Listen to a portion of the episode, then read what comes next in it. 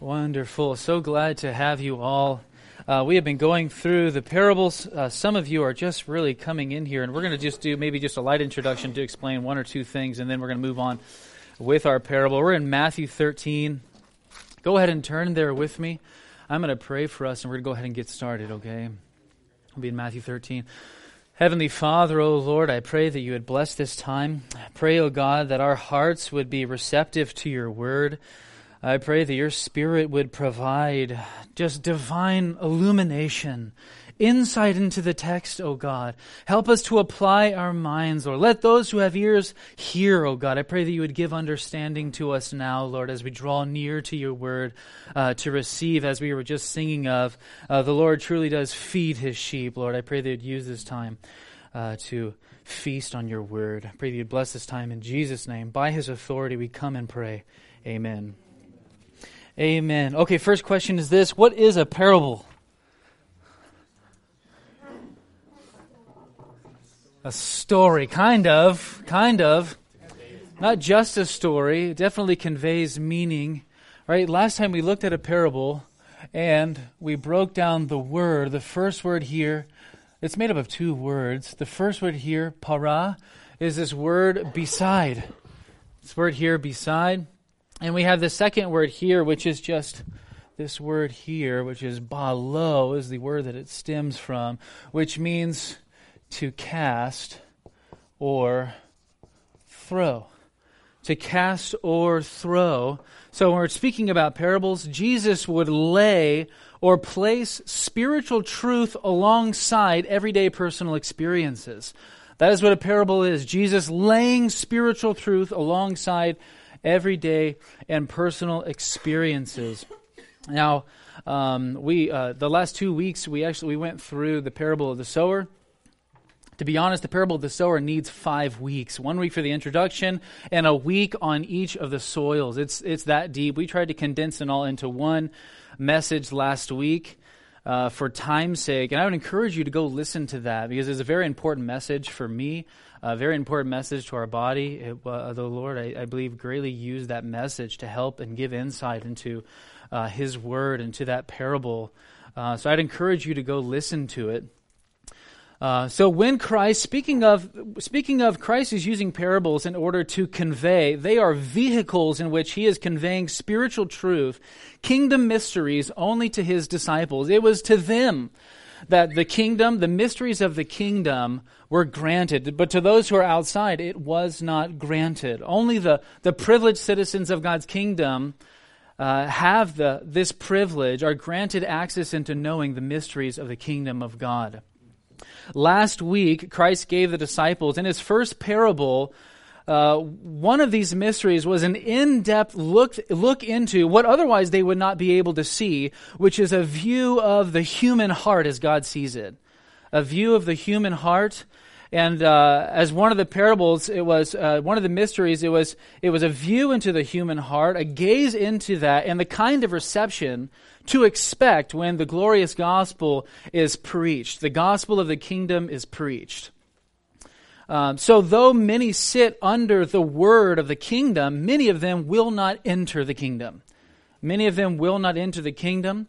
Uh, the message is not going to produce universal obedience and love for the truth in every heart.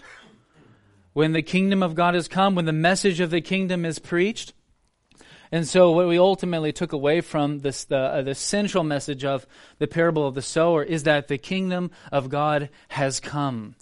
We are heralds of the kingdom. Christ, the, the, the anointed herald of the kingdom, uh, and we know that that kingdom, it will be accepted by some, those whom it was prepared for, and it will be rejected by others. It will be rejected by others. Uh, let's get into the parable that we are going into this afternoon. We are going to get into the parable of the tares, or the parable of the wheat and the tares. And um, let me get one reader, a loud reader, who can read just the first section from verses 20 uh, 24 to verse 30. Who can read that nice and loud? 24 to verse 30, please. Thank you. Jesus presented another parable to them, saying, The kingdom of heaven may be compared to a man who sowed good seed in his field. But while his men were sleeping, his enemy came and sowed tares among the wheat and went away. But when the wheat sprouted and bore grain, then the tares became evident also. The slaves of the landowner came and said to him, Sir, did you not sow good seed in your field? How then does it have tares? and he said to them, An enemy has done this. The slaves said to him, Do you want us then to go and gather them up? But he said, No. For a while, for while you gathering up the tares, you may uproot the wheat with them. Allow both to grow together until the harvest. And in the time of the harvest, I will say to the reapers, First gather up the tares and bind them in bundles to burn them up, but gather the wheat into my barn. Amen. Thank you, brother. So, among all the parables that Jesus presented to the multitudes, we only have explanations, really in depth explanations for only two parables, which is the parable of the sower, the parable of the tares. Some of them give maybe one or two verses of, of, of interpretation, explanation, but outside of that, there really isn't much. And remember, what we just heard is is the only that is the only content that parable that, that brother just read uh, that that is the only content that multitudes uh, that's the only content that they heard right? Jesus basically told them about agriculture and um, and we're going to get into some of the meaning of of what's going on in that in the um, just in the parable but jesus he gave them the parable but he did not give them any of the explanation uh, he did not he did not give them any insight into that message, into that truth. And so in this parable, the parable of the tares, it's one it's this is the second of seven kingdom parables uh, that we will be going through. And Jesus continues the theme of farming and sowing. Uh, but the only difference is that instead of dealing with soils, which we did in the first, we are now dealing with seeds. Now dealing with seeds. In the first parable, the seed was good, but what was the issue? The soil, right? The, so, the seed was good, but the soil was bad. But in this parable, the issue doesn't arise with the soil. Uh, it doesn't arise from the good seed, but what does it arise from? Right? From the bad seed, right? From the seed which was sown uh, by an enemy, as we will get into a seed. So the issues with the bad seed being sown among the good seed. And so before we get into explanation, we'll just I want to comment kind of lightly on the parable itself, the bare parable, and then we'll get into uh, we'll get into the explanation. But it says in verse 24 that Jesus presented another parable to them, saying, The kingdom of heaven may be compared to a man who sowed good seed in his field. I want you just to mark that whose field it is. This is his field, the man who is sowing the seed. Remember, this is his property. This is the seed that he possesses. Verse 25 But while his men were sleeping, his enemy, remember that, mark that, it's his enemy, this will all come to, come to bear upon when we go through the explanation, came and sowed tares among the wheat and went away. But when the wheat sprouted and bore grain, then the tares became evident also. Here's an interesting fact. One commentator called this agricultural sabotage. Did you know that there was a Roman law that dealt with the crime of sowing darnel, right, this wheat-like seed in in the fields of people where they were trying to grow their crops. There was a crime there was a crime which says you cannot do this and you would be condemned if you did. And so in the immature stage uh, of growth, darnel really is a wheat look-alike. They kind of look the same in the beginning. And uh, there's shortly after the seed was sown, the stems would rise up, and at that point, there's basically you couldn't tell the difference between the two. Um, but it's only when, as you see here in verse 26, it's only when the wheat sprouted and bore grain, then the tares became evident also. Then you began to distinguish between the two. But it's only when they had risen up, it's only when they had uh, sprouted and bore grain. Then the, the difference was demonstrable. Verse 27 The slaves of the landowner came and said to him, Sir, did you not sow good seed in your field? This is your field again. How then does it have tares? And he said to them, An enemy has done this. Verse 29 But he said, No, or sorry, the slave said to him, Do you want us then to go and gather them up? But he said, No. For while you are gathering up the tares, you may uproot the wheat with them. Allow both to grow together until the harvest. And in the time of the harvest, I will say to the reapers, First, gather up the tares and bind them in bundles to burn them up, but gather the wheat into my barn. That is what the multitudes would have received without the explanation. Now, darnel is dangerous for a couple of reasons. It's uh, really a weed, which they which you would call a, uh, a darnel weed in the Greek. It's zizanion, that is oftentimes uh, a, a, poisonous. The grains of which are actually poisonous in this in this weed, and it can be a carrier of a harmful mold, which, if eaten, can be it can cause sickness. It can even be fatal. But for our purposes here, the darnel would grow so close to the wheat that its roots would really fiercely intertwine uh, with the wheat, with the wheat roots in the soft soil. And so, if you went to pull up a darnel, there's a good chance that you could you could you could also rip up the wheat as well. You could you could uproot both at the same time. Um, uh, another thing you could do, and that's before the proper time, but another thing you could do, just because of a lack of discernment, looking for the weeds in your field, if one was to go and try to separate uh, to make sure they have a clean and pure field, it was possible that a servant could prematurely uproot the wrong crop altogether if they went out trying to decipher between the two, right? Easy enough? Easy enough? Now, you know I like pictures and I have one for you. Look at the difference here. Uh, you you can tell in the beginning stages they look alike. I don't have that picture, but this is what darnel would look like, and this is what wheat would look like.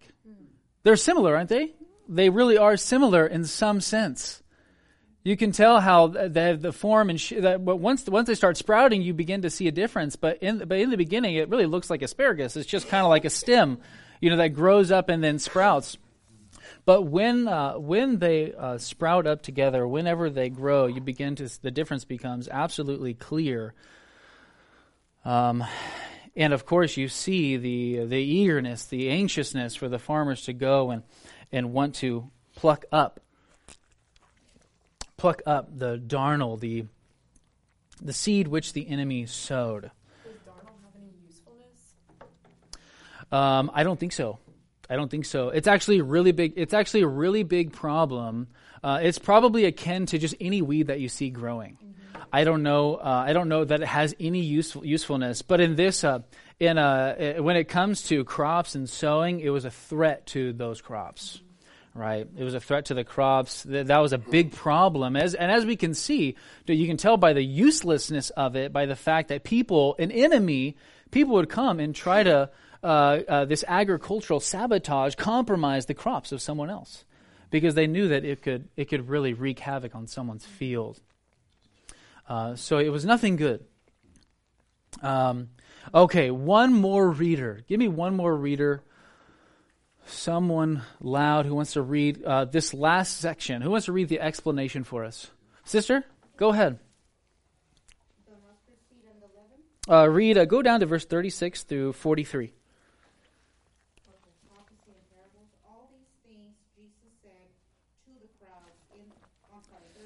Yes, ma'am. I'm not wearing my glasses. That's okay.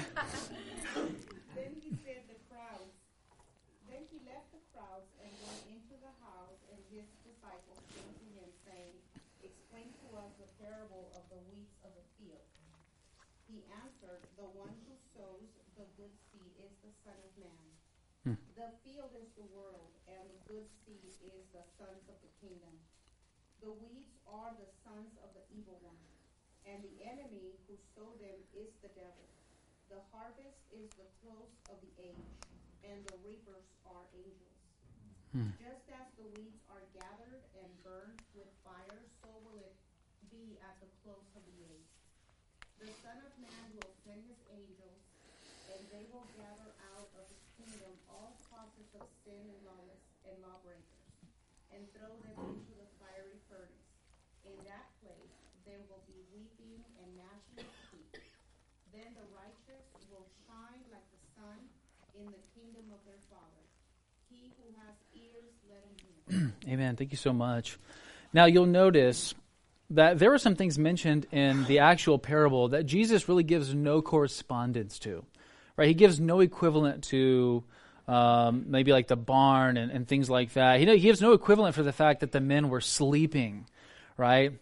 And some people uh, they really kind of take some of these things in the uh, in the bare parable and add explanation to them, where Jesus doesn't add explanation to them, and that's what we don't want to do, right? Many people they they've made much of the fact that the enemy came while the men were sleeping, right? There's the issue, and um, but I don't think uh, that's actually an essential part. If it was, Jesus would actually he would interpret it, he would give explanation to it.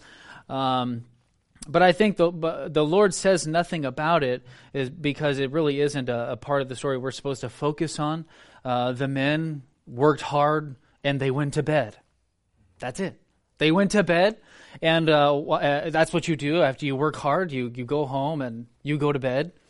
Uh, and it was at this time when uh, the enemy came and sowed the seed.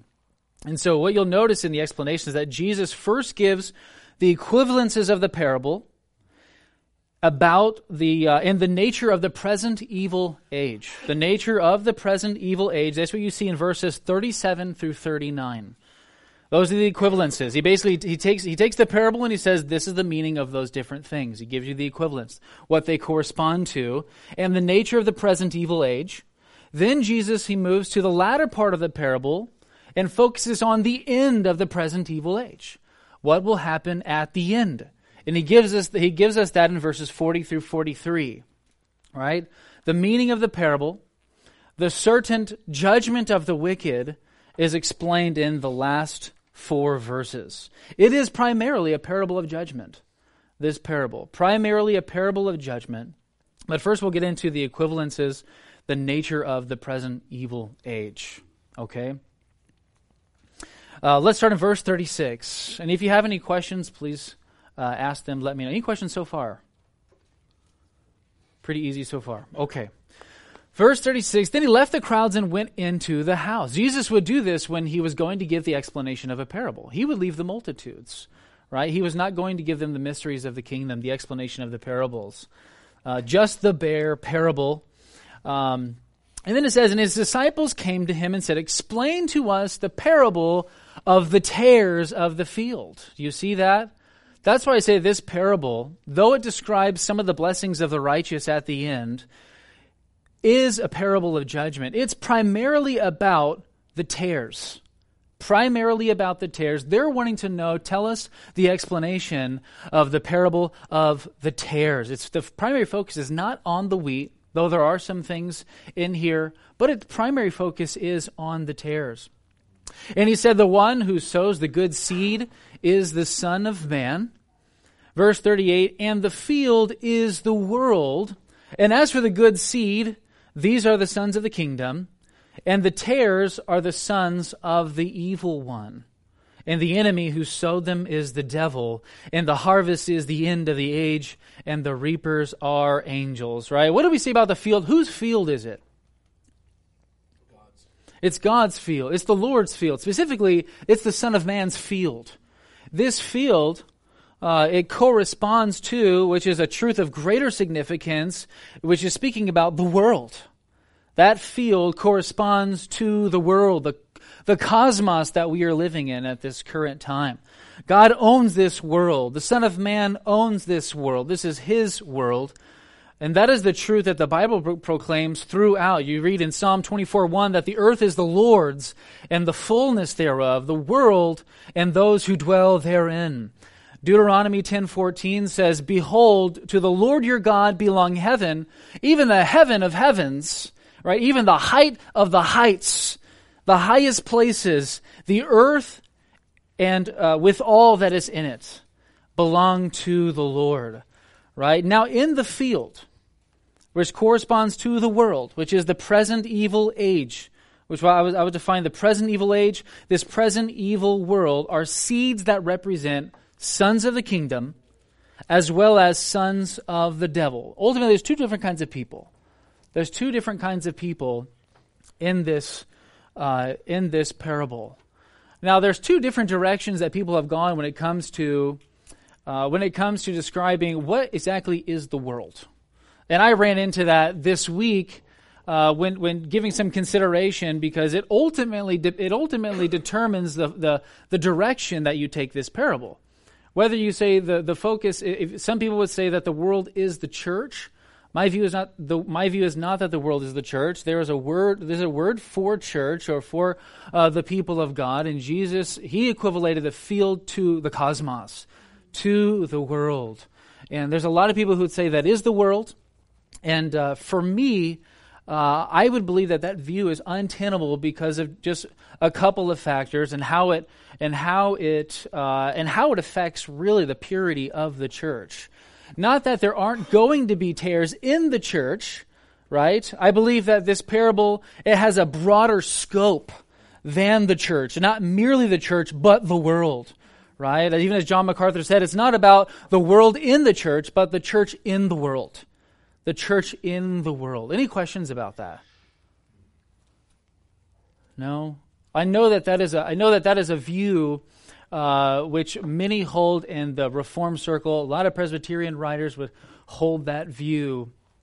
That really, this parable is about uh, pastoral issues, uh, that it is about uh, it's not about really it's at the end of the day it's not about church discipline because if it is jesus forbids the, the plucking of tares uh, from growing alongside uh, the wheat. Uh, right? It's it's it's it, so so it really does affect how we how, how our, our church and our purity. Yeah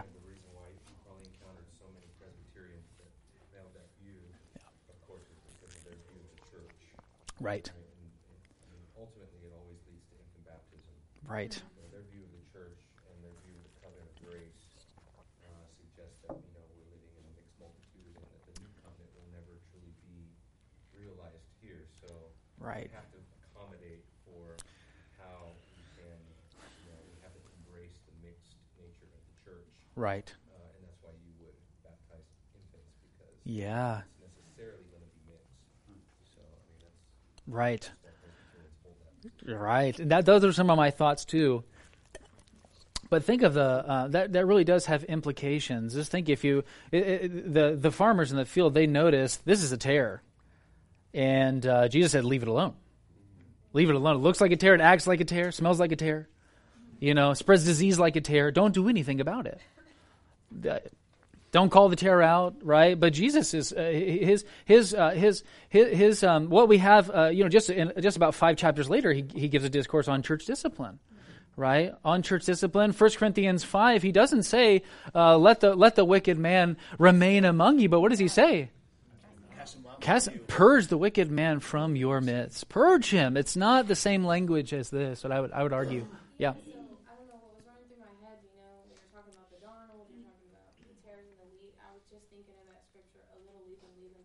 That's true. That's right. Mm-hmm.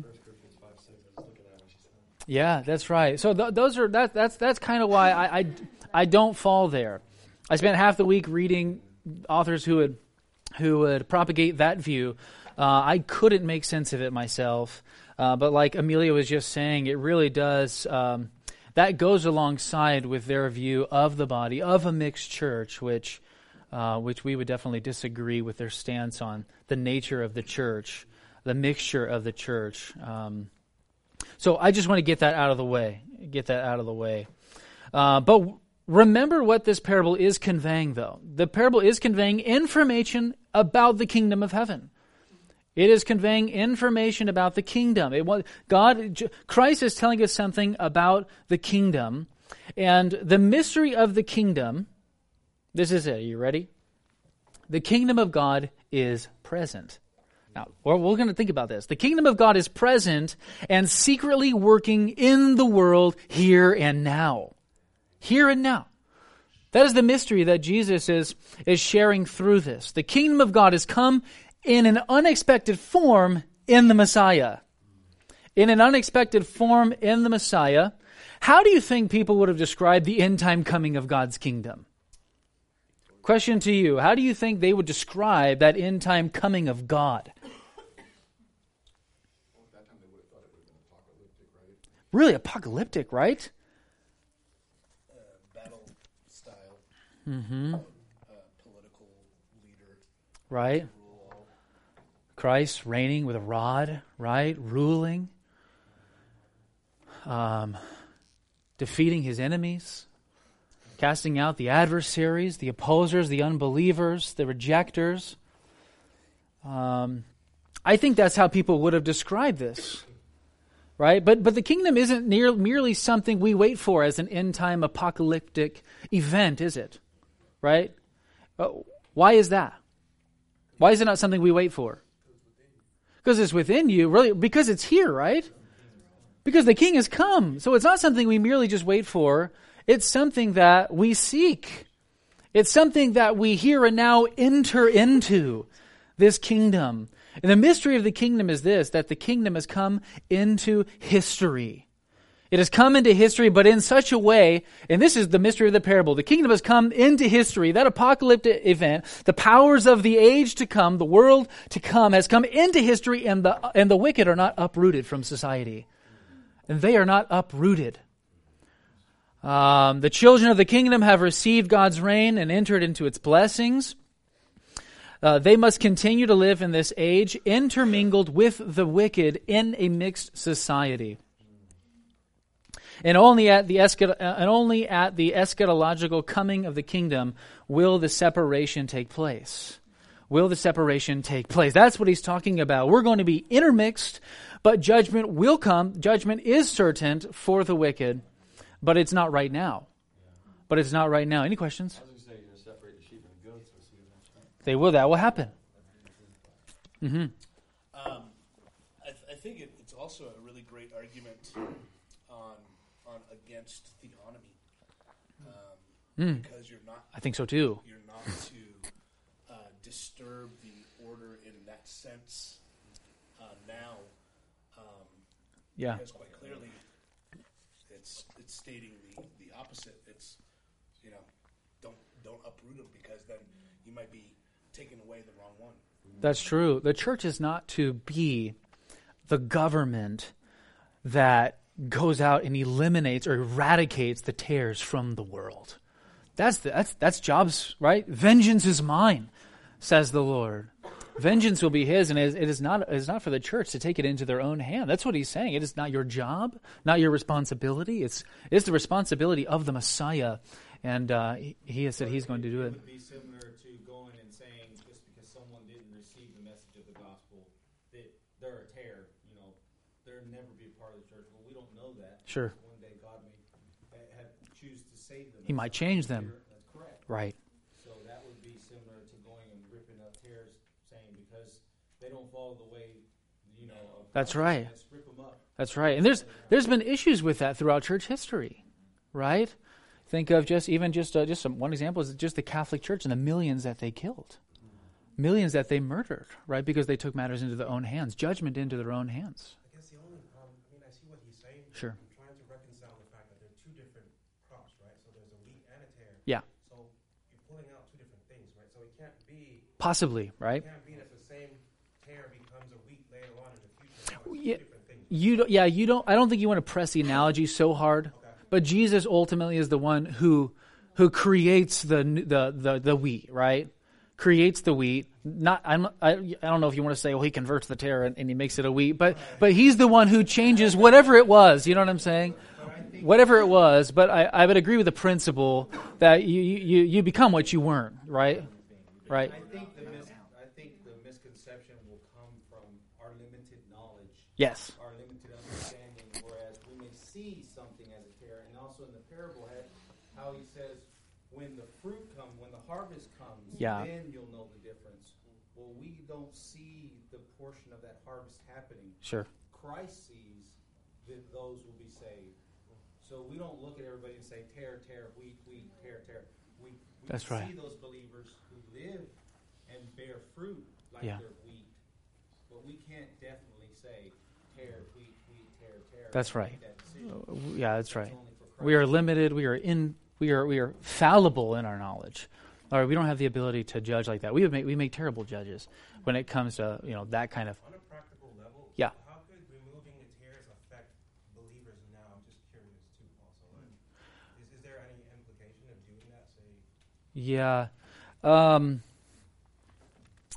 I Go ahead. The Lord sanctifies us through the Hmm. unbelievers.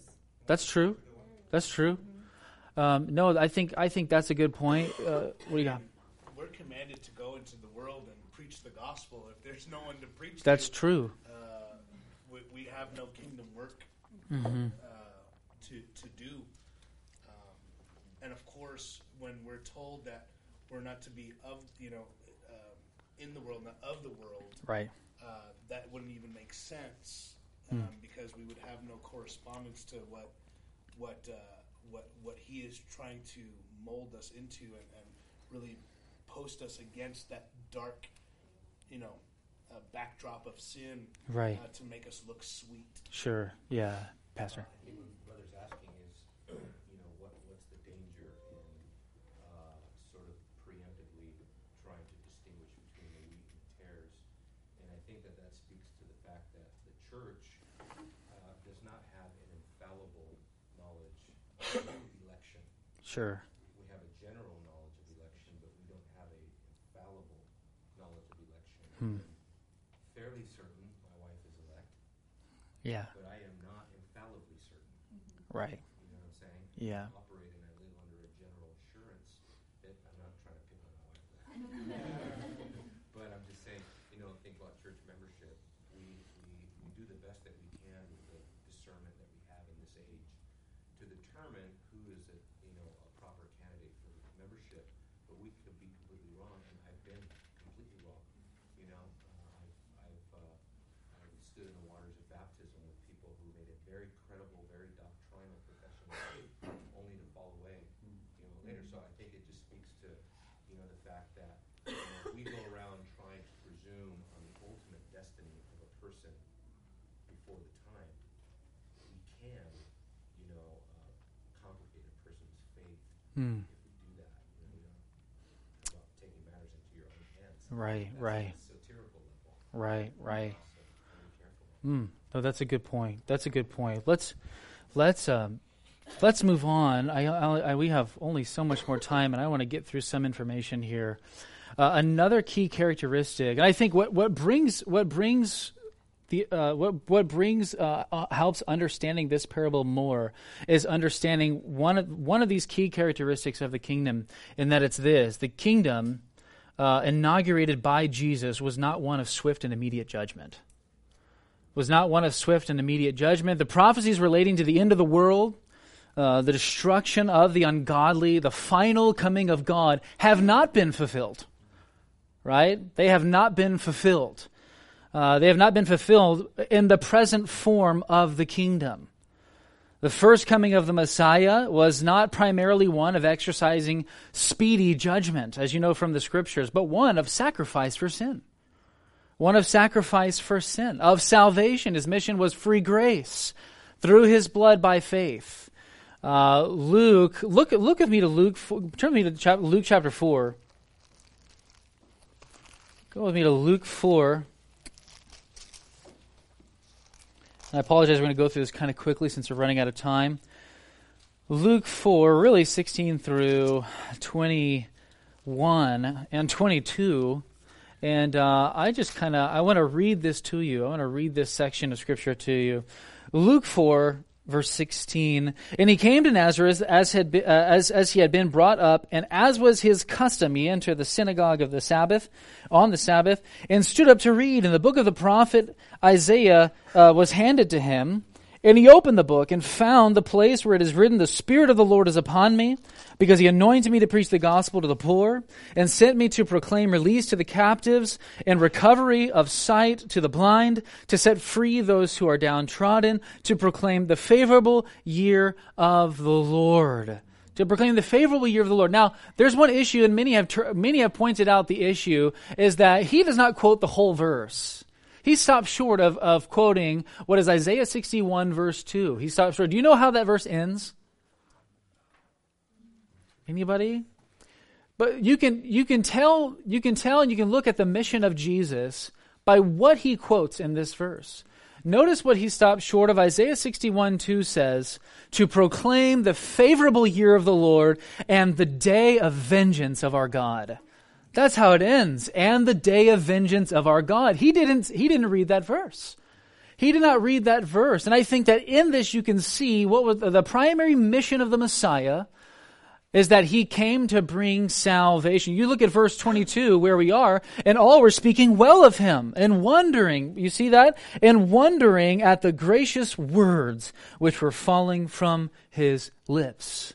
It was a grace, it was a gracious message that he was speaking to them. But his, to say something about his ministry, his first coming was not for the purpose of eradicating those uh, who rejected his messiahship and teaching.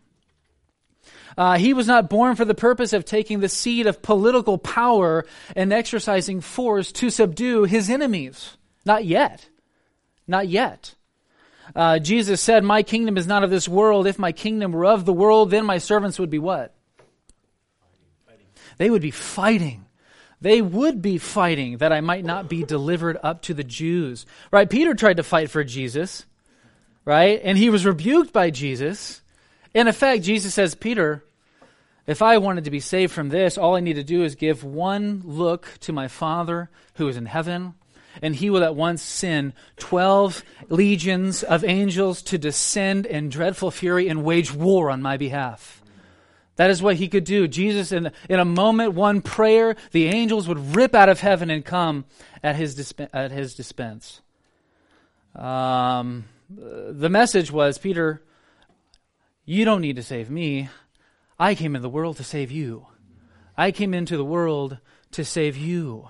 Uh, the proclamation of his ministry, uh, he, he, the, the main proclamation was the favorable year of the Lord. It wasn't the day of vengeance by your blood, right? Because of his messianic mission, it was cross centered. It was by his blood. It was by his blood. Yeah, the doctor, late Dr. Edmund Clowney, he says that Jesus Christ did not come to bring the judgment, but to bear the judgment. He came to bear the judgment. In the death of Christ, this was central to the mission of his first coming, his death. Any questions? Well, I understand, I think I understand overall what you're saying, but Mm-hmm. in some aspect, in the coming of Christ, Yeah. the day of the of our God like, was proclaimed. It- It kind of, that's right. sense, even inaugurated, not fulfilled, that's still yet to come. Yep. But it was certainly inaugurated in some form, because even Right. in this parable, he is even pointing that out, that there is a judgment to come. That's right. That's right. There were, there were, there were. Uh, Christ did proclaim judgment, but the ultimate judgment, which was expected for him to act and exercise, was not being exercised. Was not being exercised. Look at, like, even you see in Zacharias, the father of John the Baptist, he prophesied about the coming of Christ at his son's birth, and he proclaimed salvation from our enemies and from the hand of all who hate us. John the Baptist, the forerunner of Christ, was blazing the trail before Jesus. Uh, he was preaching. What was he preaching? The axe of judgment is laid at the root. Every tree that, that therefore does not bear good fruit is cut down and thrown into the fire. And Luke 3.16, it says, He who is mightier than me is coming. He is coming. And he says his winnowing fork is in his hand to thoroughly clear his threshing floor, to gather the wheat into his barn, and burn up the, tra- the chaff with unquenchable fire. That is what John was preaching. I believe that is that those were John's expectations of Jesus, uh, the one who was to come. But but look at this though. There was a problem with this in John's mind. Um, you can turn go turn to go to uh, go to Matthew eleven three, and we're going to wrap up shortly here. Matthew eleven three. Yes. got another example that I actually came across this morning in Luke. Um, kind of goes to what a couple of points you made was the example of where the disciples were trying to call down fire Right. On people, right? That's right. But Jesus said, which could be mistakenly burning up tares or wheat, you know. But Right. Jesus says no, rebukes. Upon the man who was casting out demons in the name of Jesus. Yeah, they wanted to fire, but he said no, and he said, I came to bring salvation, not Right. That's right. He was with us, right? Is not against us. So we just went around like trying to burn people up who we thought might be Right. Right. We do not have the ministry of Elijah, right?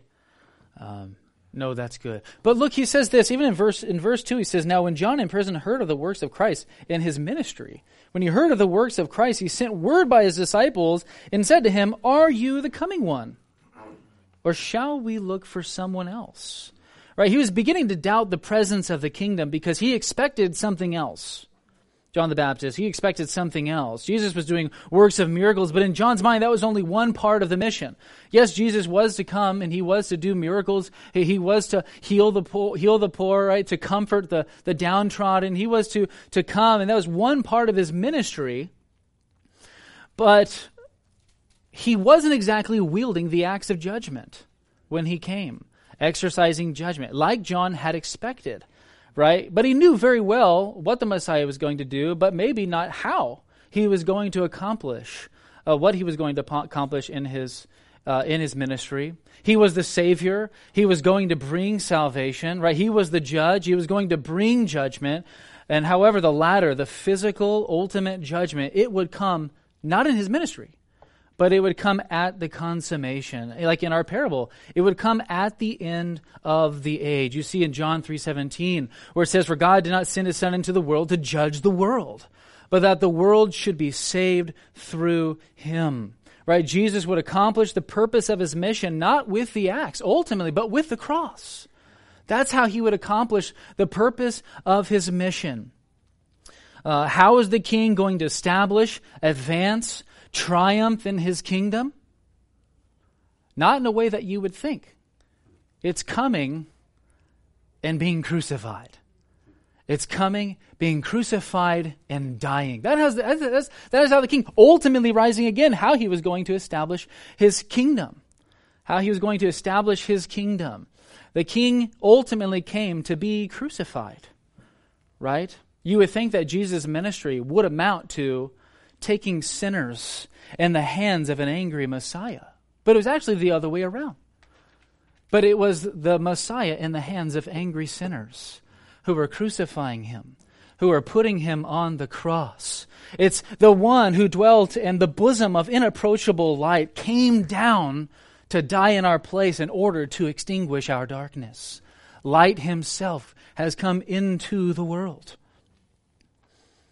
Um, Jesus, he powerfully brought the eschatological kingdom into time, and the wicked are not uprooted as anticipated.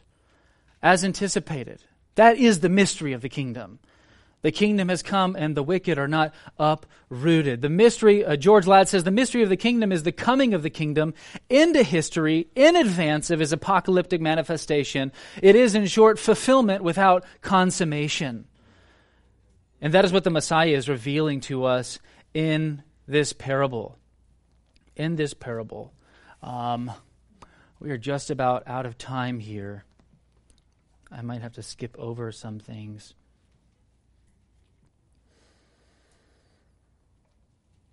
So, uh, let's let's go down here. Actually, I'll end here. Uh, that's the current situation of the present evil age. That's the that's the that, that is that is what Jesus is trying to convey in this parable. Uh, judgment is certain. Uh, judgment is going to come uh, to those who will not submit to King Jesus and trust Him and enter His kingdom. When the harvest has come, Jesus will exercise His kingly rule in eschatological separation of the wheat and the tares. Right? How will God destroy the rebels at the end of the age. What will the final judgment look like? Go to verse 40 in Matthew 13. Verse, verse 40, Matthew 13. He tells us this So just as the tares are gathered up and burned with fire, so shall it be at the end of the age. The Son of Man will send forth his angels and will gather out of his kingdom all stumbling blocks and those who commit lawlessness and throw them into the furnace of fire. And in that place there will be weeping and gnashing of teeth. You have the Son of Man, which is a figure in Daniel, uh, Daniel 7, 13 through 14. And he is going to be the judge. At the second coming, he will execute final judgment on the wicked. They will be bound by angels, flown to the judgment furnace, and cast into the eternal fire, where there's no escape. but it is audible. Their weeping is audible. It can be heard. Their shrieking screams can be heard. Uh, and there's, uh, there's no place of escape. While the, the saints, you see that in, in Matthew 24 31, Jesus does send the angels. He, the angels also come and gather the elect. They gather the elect, and uh, they gather them and uh, into the kingdom of eternal life, which was prepared for them to inherit, prepared for them to enter. And so sinners must look to Christ. They must find peace with God, or that opportunity will cease forever. That opportunity will cease forever. If you reject the peace of God before the grave, you won't find it before the grave, or you won't find it after the grave. If you do not enjoy the peace of God on this side, you will not enjoy it on the other side. Hereafter. And then it says this in verse 43 then the right, no, I'm missing, uh, I, I, I, need two weeks on this. Uh, verse 43 says, Then the righteous will shine. They will shine forth uh, as the sun in the kingdom of their Father. He who has ears, let him hear. The world will enter a miserable furnace of flames, while the church shall enter into a glorious rest in the kingdom of God. And in that place, there will not be one ounce of sorrow to diminish your eternal joy. Your eternal joy. In this passage, we actually find another reference to Daniel. It's, it's, uh, it's Daniel 12, verses 2 and 3, and it says this Many of those who sleep in the dust of the ground will awake. These to everlasting life, but the others to disgrace and everlasting contempt. Everlasting contempt. Though, verse 3 Those who have insight will shine. Those who are wise with wisdom and insight will shine brightly like the brightness of the expanse of heaven. They will shine forth as the sun. And it says this, and it says, like the stars. And it says, and those who lead many to righteousness, they will shine like the stars forever and ever. The sons of the kingdom will shine forth in terms of brilliant glory as they enjoy eternal redemption in the presence of the Lamb. Don't miss that. Don't miss that. It's so your life hangs on trusting the Messiah, on serving the Messiah, and, and seeking to please Him. I pray that we would all do that and find rest and close with the Lord Jesus Christ. Amen. Let's go to worship.